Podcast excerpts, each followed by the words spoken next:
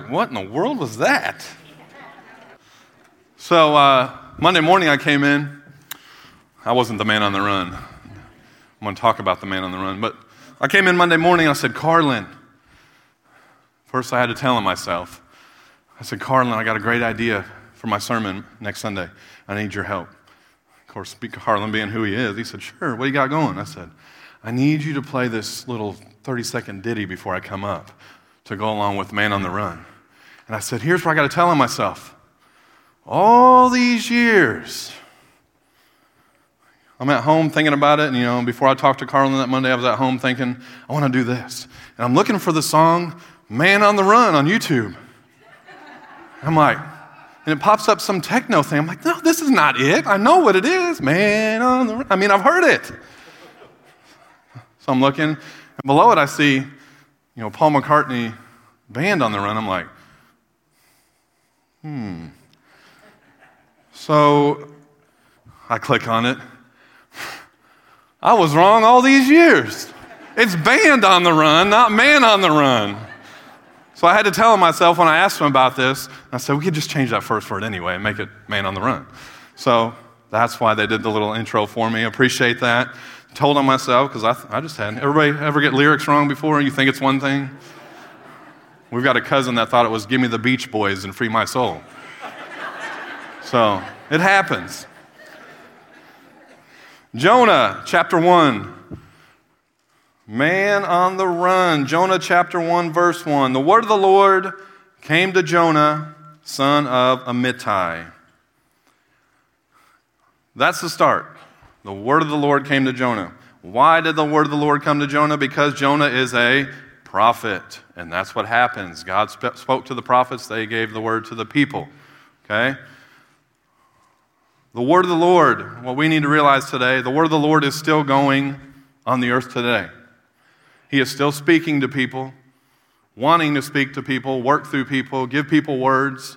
And we need to understand that, that God's still speaking. Okay? Are we listening? That's the thing we've got to ask ourselves. Are we listening? It's not that God isn't speaking, but are we listening? And the word of the Lord came to Jonah, son of Amittai. Now, what's amazing about Jonah is his name. It actually means dove. So Jonah's name means dove. And the funny thing about birds is when there's danger or storm coming, they know to leave before it gets there. They know to take off and fly away and find a safe place so they're not going to be harmed. Jonah means dove, and he was a reluctant prophet. He was one that was running away. Okay? A good question to ask ourselves this morning is what are you running away from today that you should be running to?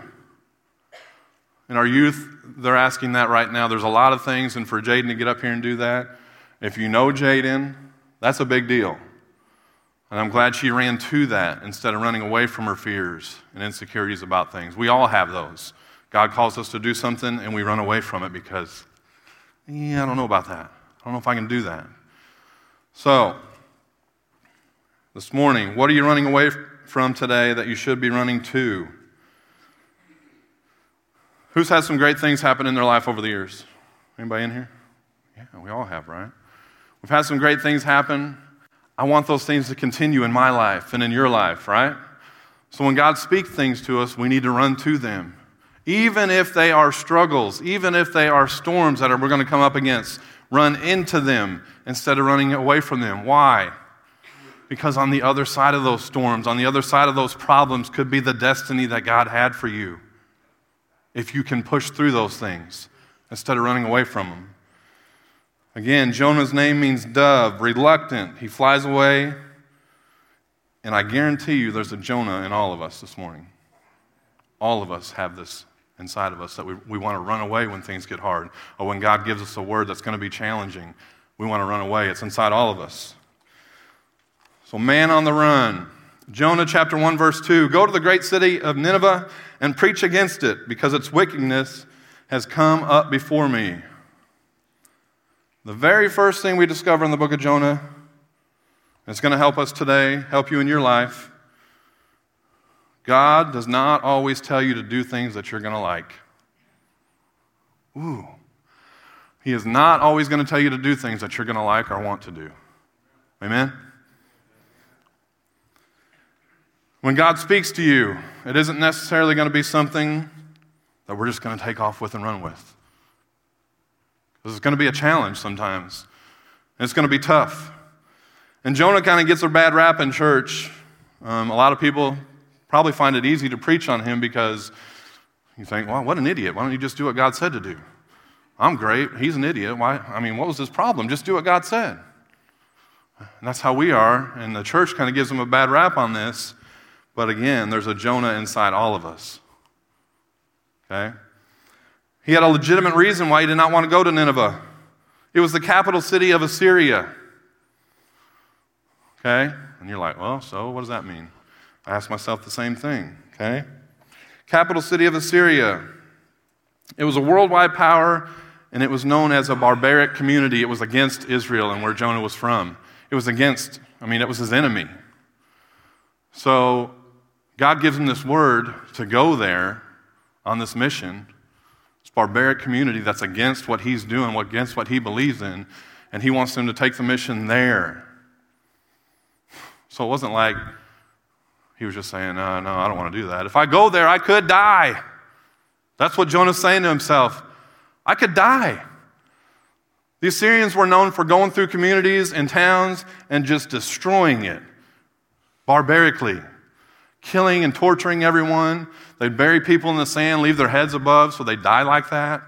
They would take the heads of all the men, and outside the city, whatever city they took over, they'd pile them up like pyramids so they knew the Assyrians came through there. And God's telling Jonah to go. Hey, buddy, need you to go over there. And Jonah's like, No, I'm going to die if I go there. And us, you know, this is this is a word that's challenging for Jonah that God gives him. It's a big deal to go where God's asked him to go, but us, we have a hard time inviting our cashier from Dollar General to church. Or somebody at Walmart to church, right? It's not like God's asking us to go to Assyria. And, and it hasn't really changed over the years. It's now known as Iraq, so not a lot's changed there. But God is asking him to go here, and he doesn't want to go.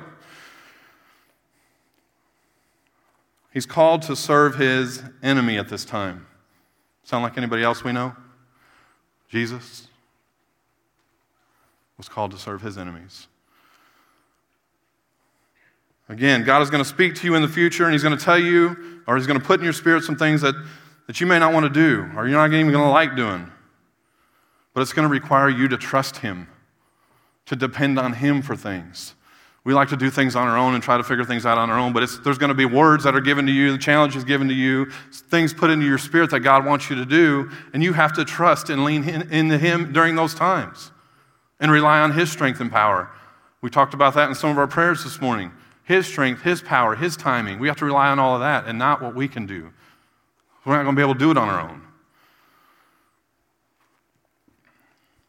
God wants to absolutely exhaust His grace in your life. Every one of us. He wants to give you so much grace as you battle things. You might have a legitimate reason in here why you don't do want, want to do what God's called you to do.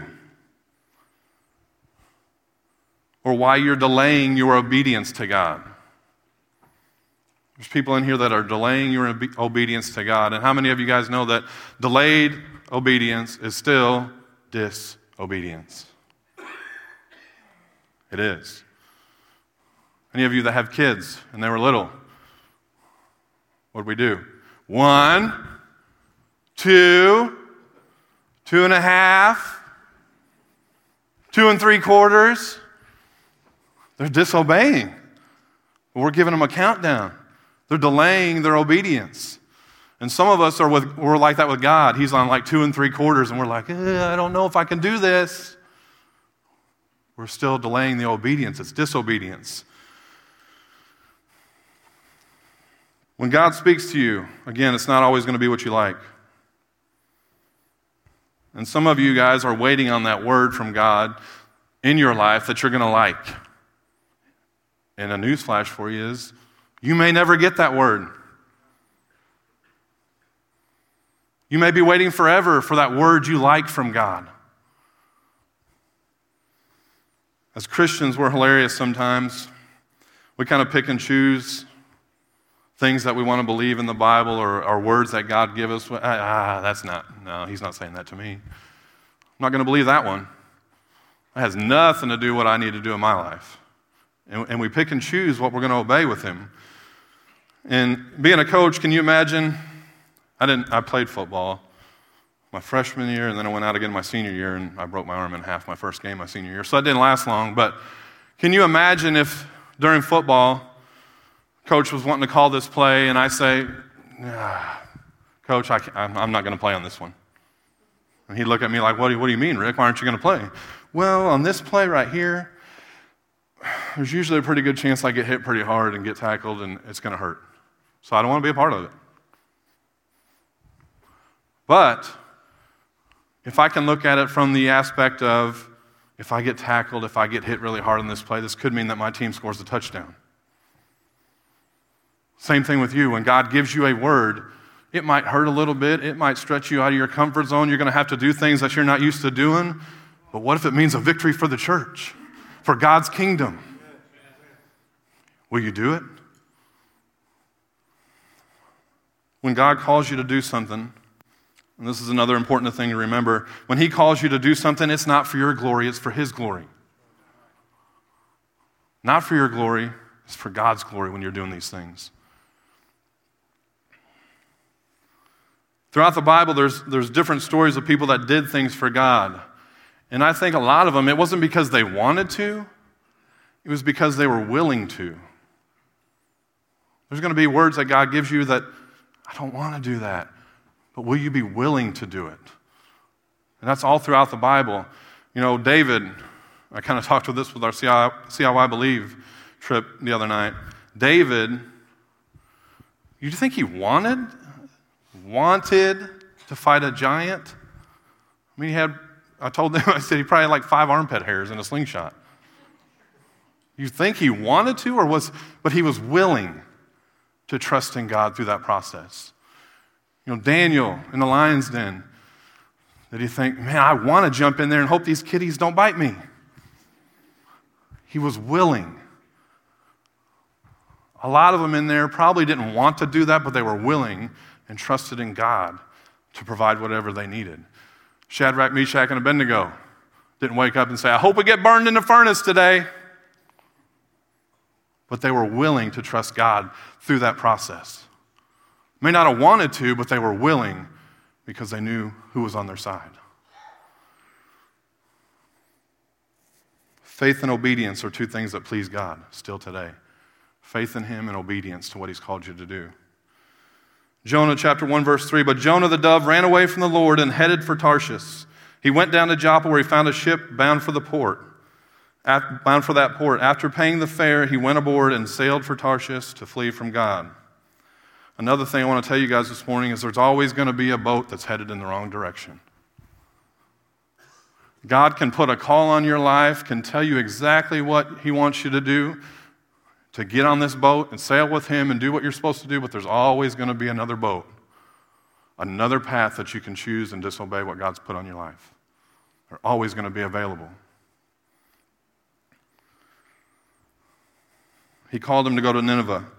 And the funny thing about this is, is it was 500 miles kind of northeast of where he was, so it took a few days to get there. Instead, Okay? He doesn't want to go there. He wants to go in the opposite direction, 2,500 miles the wrong way to the south of Spain. And in our lives, sometimes when God puts a calling on us, we put a lot of more effort into disobe- disobeying God's calling than we do to actually just do what He asked us to do. Quiet in here. It's always quiet when I preach. I don't know. I don't know a lot more effort to disobey God than what it would have been if we just obeyed Him in the first place and trusted Him. When God speaks to us and gives us a word, it's like out of nowhere, here comes this other boat. Ooh, I'm just going to go this way instead. Maybe you're in a relationship and God's told you and told you and told you, and I preach this to the kids all the time you're not supposed to be in that relationship. But then the boyfriend or girlfriend says, I'm really going to get things right with God now. I know I am. There's that boat going in the wrong direction. You're going to go ahead and hop back on it and trust what the boyfriend, girlfriend says. Or maybe it's, you know, I, I know God wants me to give up the addictions that I have in my life, and then all of a sudden, those people in your life that took you down that path on that boat pop up again. God, I was going to try to fight this addiction, this, these problems, but here's this other boat again. I'm going to get on it. Maybe it's, I'm going to eat healthier. I'm going to diet. I'm going to get in better shape. I've been saying that for 16 years now. And then the oasis, oasis fish fry happens tomorrow, you know. Maybe that's the other boat I jump on tomorrow, you know. It happens like that, though. There's always a boat that goes in another direction from what God's called you to do. Maybe it's gossip. God, I'm going to control my tongue. I am not going to gossip anymore.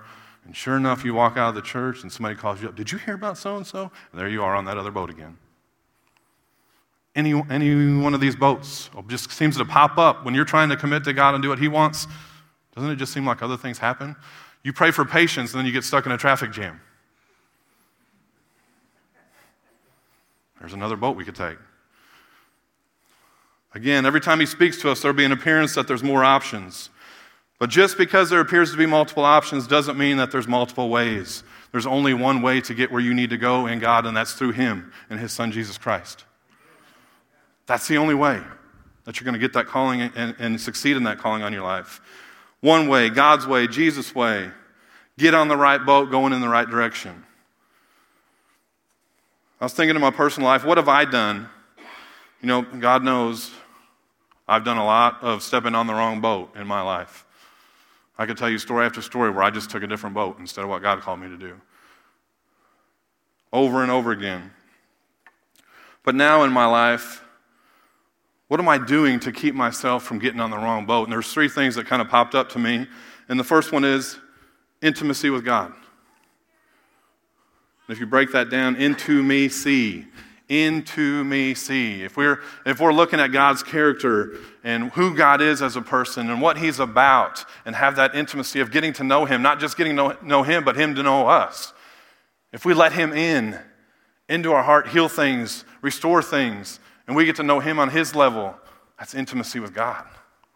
That's what He wants for us. And if you're struggling, if you're going through a storm or you're going through a situation where you're getting on that other boat, my first question would be how's your intimacy with God?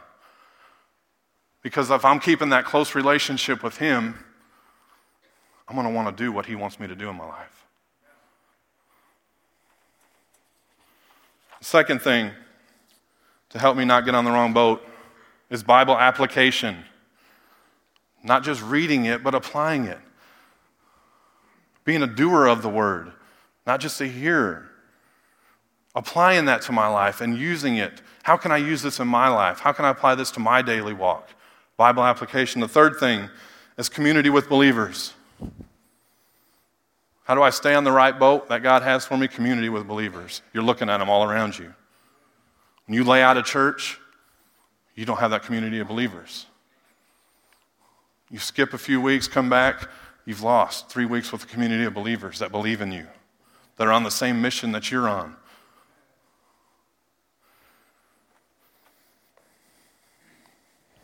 When we start surrounding ourselves with people that aren't in our community of believers, everybody likes to have buddies and friends, a lot of them. Okay? But your inner circle, they need to know what your heart is for God. George, Mark, Carlin, Everybody I work with here, they need to know what my heart is for youth. That way, if I start slacking, my community of believers, my inner circle, hey man, you sure everything's going all right? I, I kind of see you struggling. I, th- I, see you going through some things. I have that inner circle that knows the man I want to be, the husband I want to be, the father I want to be. They know, and they can hold me accountable. And some people just don't like letting people in. You know, it's a big deal to let people in, but you have to have that inner circle of believers that believe the same as you, that can encourage you, that can lift you up, that can help you through things. Otherwise, the, the long, I mean, everybody can have friends, and you can get those friends and want to be your buddy, and before you know it, they've taken you on a boat that you didn't want to go on. You get surrounded by people that are doing one certain thing, and you become like that, that group. You're on the wrong boat.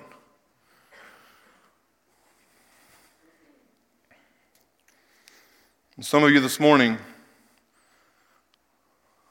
This is your moment to stop running from God. This is your moment this morning to stop running. Don't be a man on the run or a woman on the run. Stop running from what God has for you this morning. Accept it. As challenging as it can be, accept it and run with it. The calling that He has on your life, not away from it. And some of you in here are saying, I don't have any Christian friends to be accountable to. There's 400 around here. Get linked in with somebody. Everyone in this church will love you. Whoever you pick to be in your little inner circle of friends, they will love you. They will encourage you. If they're not, let us know. We'll have a talk with them. Okay? We're here to help you. We're here to encourage each other. A family. To get you to where you are being everything that God's called you to be. If the praise team will come back up. I'll go ahead and read through the rest of this real quick. In verse 4 it says, And the Lord sent a great wind on the sea, and such a violent storm arose that the ship threatened to break up. All the sailors were afraid, and each cried out to his own God, and they threw the cargo into the sea to lighten the ship. But Jonah had gone below deck, where he lay down and fell asleep into a deep sleep. Verse 6 The captain went to him and said, How can you sleep? Get up and call on your God. Maybe he will take notice of us that we will not perish. Then the sailors said to each other, Come, let us cast lots to find out who is responsible for this calamity. They cast lots, and the lot fell on Jonah. So they asked him, Tell us, who is responsible for making all this trouble for us? What kind of work do you do? Where do you come from? What's your country? From what people are you? He answered, I am a Hebrew, and I worship the Lord, the God of heaven, who made the sea and dry land. This terrified them, and they asked, What have you done? They knew he was running away from the Lord because he had already told them so. The sea was getting rougher and rougher, so they asked him, What should we do to you to make the sea calm down for us?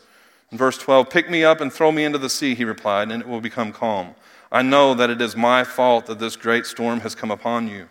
Instead, the men did their best to row back to land, but they could not, for the sea grew even wilder than before. Then they cried out to the Lord, Please, Lord, do not let us die for taking this man's life. Do not hold us accountable for killing an innocent man, for you, Lord, have done as you pleased. Then they took Jonah and threw him overboard, and the raging sea grew calm. At this, the men greatly feared the Lord, and they offered a sacrifice to the Lord and made vows to him. Now the Lord provided a huge fish to swallow Jonah. I'm not even going to get into that side of things. And Jonah was in the belly of the fish three days and three nights. So here's an observation from the rest of that God may use a storm in your life to wake you up.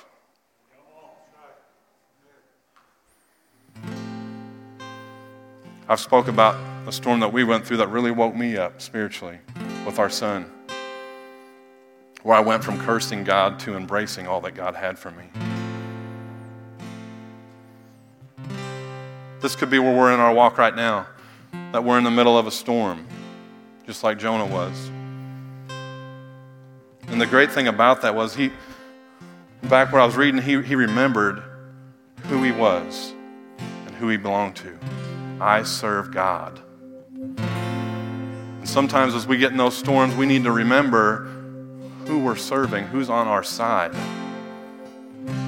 He remembered then. And as soon as he was tossed overboard in this incredible storm, everything went calm.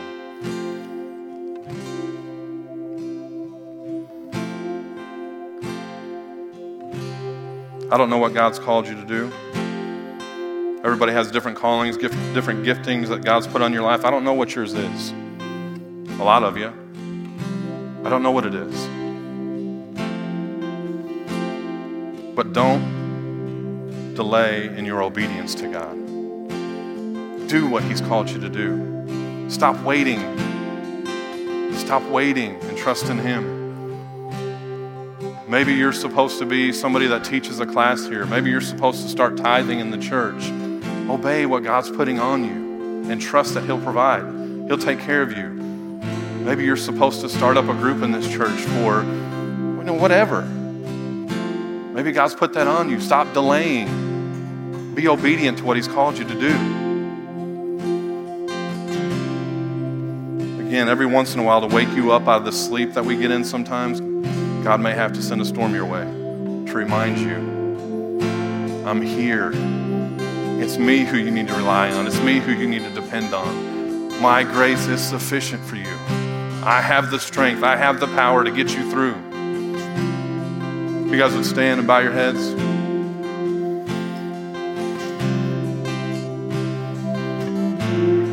Again, this storm doesn't just wake up Jonah physically, it wakes him up spiritually. He remembers who he is in God. I worship the Lord, he said. I'm a child of God, I'm under his control. Though the seas are raging in my life, I'm God's. I'm, I'm his. He is mine. Don't keep running away from what God's called you to do. Don't keep running away from what the Holy Spirit wants to do in your life. Embrace it, accept it.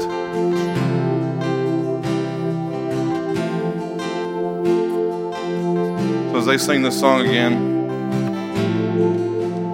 it's something I kind of hurried through, spoke to your heart. You said, I'm delaying obedience to you, God. I know I know you want more for my life than what I'm walking in right now. Or I know you've put a calling on me to do something for you. I know you've given me that promise. If that's you this morning and you need God to just show up, to encourage you, then I'm going to open up these altars for you to pray. I'm going to open up these altars for you to be obedient to God. If something spoke to your heart, be obedient go say, God, I can't do this on my own. I need your help. I need your help to get through this. Well, the altars are open.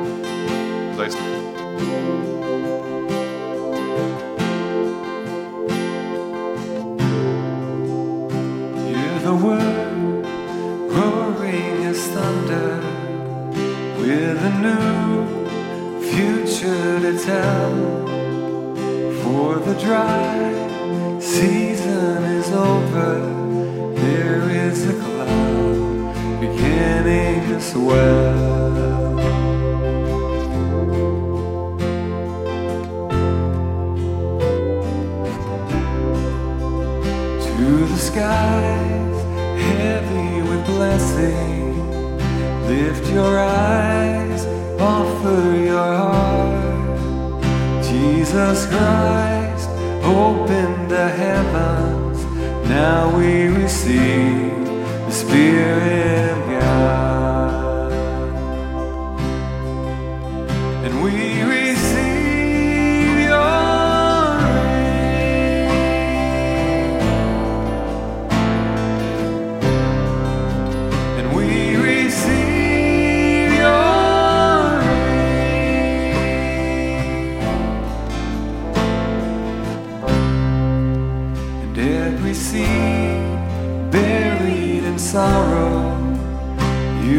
Call forth in His time.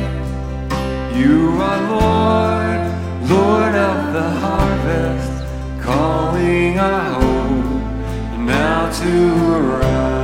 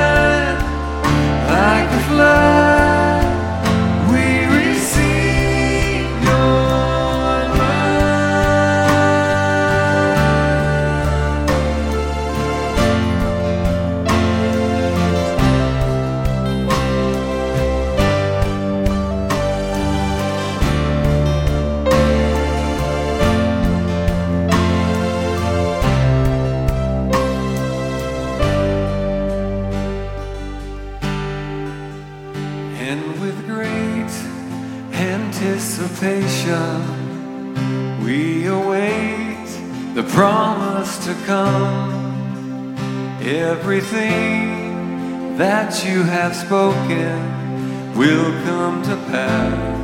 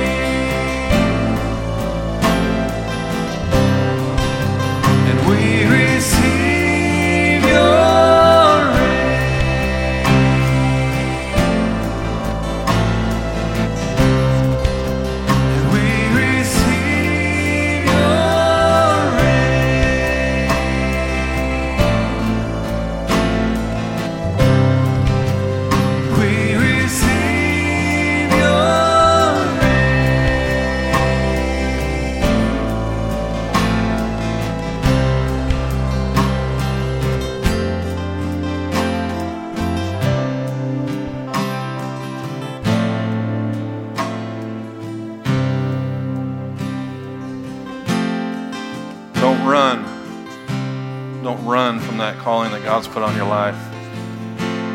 Be obedient to it and trust that His grace is sufficient for you.